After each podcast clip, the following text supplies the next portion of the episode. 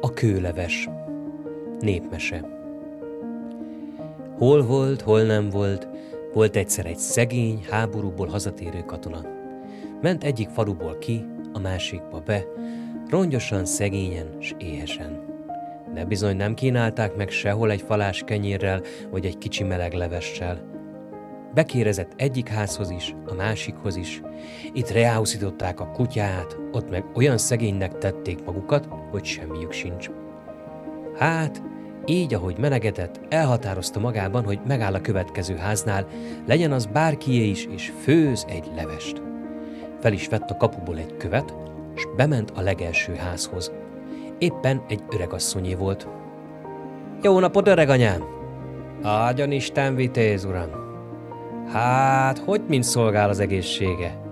Szolgál, ahogy szolgál. Hát, vitéz uramnak, hogy szolgál. Nekem szolgál valahogy, csak éhes vagyok. Ennék valamit, ha volna, ha adna szívesen. Jaj, lelkem, vitéz uram, adnék én, ha volna. De én is olyan szegény vagyok, mint a templom egere. Semmim sincs, tiszta, üres a kamrám, padlásom, mindenem.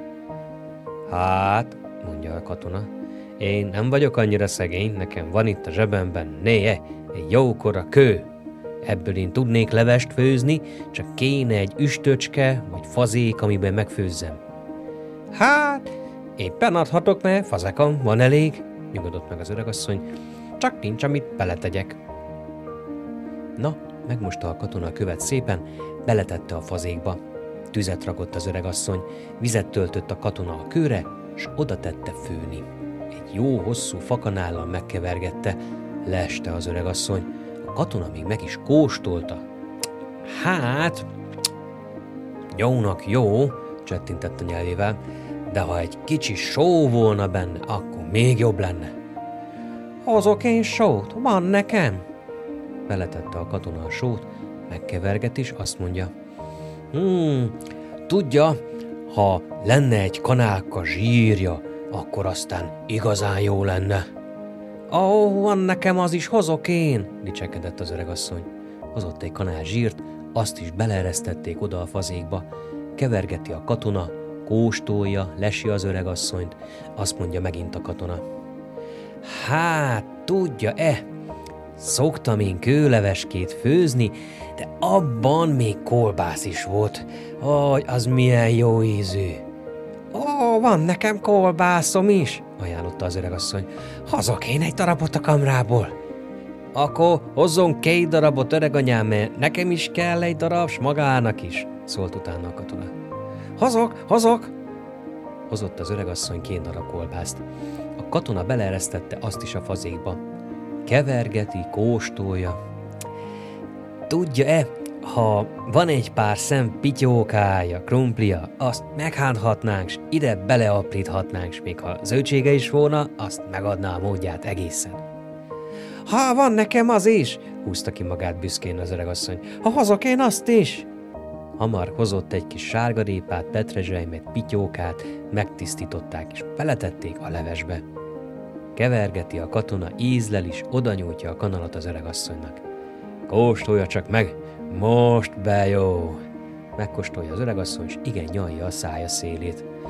Jaj, hát soha se hittem volna, hogy a kőből ilyen jó lehest lehessen főzni. Még hagyták egy kicsit rotyogni, aztán megszólalt megint a katona. Hát, egy szem, egy pár szem rizskása is jó lenne, de ugye az nincsen. Ha van nekem az is, tüsténkedett az öregasszony. Hamar még egy pár szem rizst is beleszórtak, s akkor megsimította elégedetten a hasát a katona. Ez most már éppen olyan, amilyenre én szoktam főzni. Megvárták, hogy megfőjön. Kitöltött a katona egy nagy tányérral magának, és egyel az öregasszonynak, s jó ízűen bekanalazták.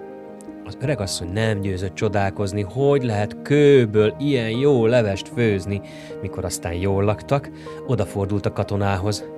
Mondja, vitéz uram, hát nem adná el ezt a követ? Sokszor az sincs, amit főzzek, s ebből én ilyen jó levest tudnék kotyvasztani. Dehogy nem, vágta rá rögtön a katona. Elmosolyodott a bajusza alatt. Száz forintért bizony odaadom. Az öregasszony hamar odaadta a száz forintot, és a levesből, ami megmaradt, kő egy tiszta törlő ruhába belegöngyölte, és félretette, hogy neki is legyen, mikor levest akar főzni. A katona a száz forinttal a zsebében nagy gyorsan elbúcsúzott, nehogy az öregasszony meggondolja magát, s visszakérje. Most, hogy jól lakott, s volt száz forintja, Vígan rótta az utat estig, amíg nem talált megint egy másik öregasszonyt, aki nem tudta, hogy kell főzni a kőlevest. Ott aztán újból jól lakott.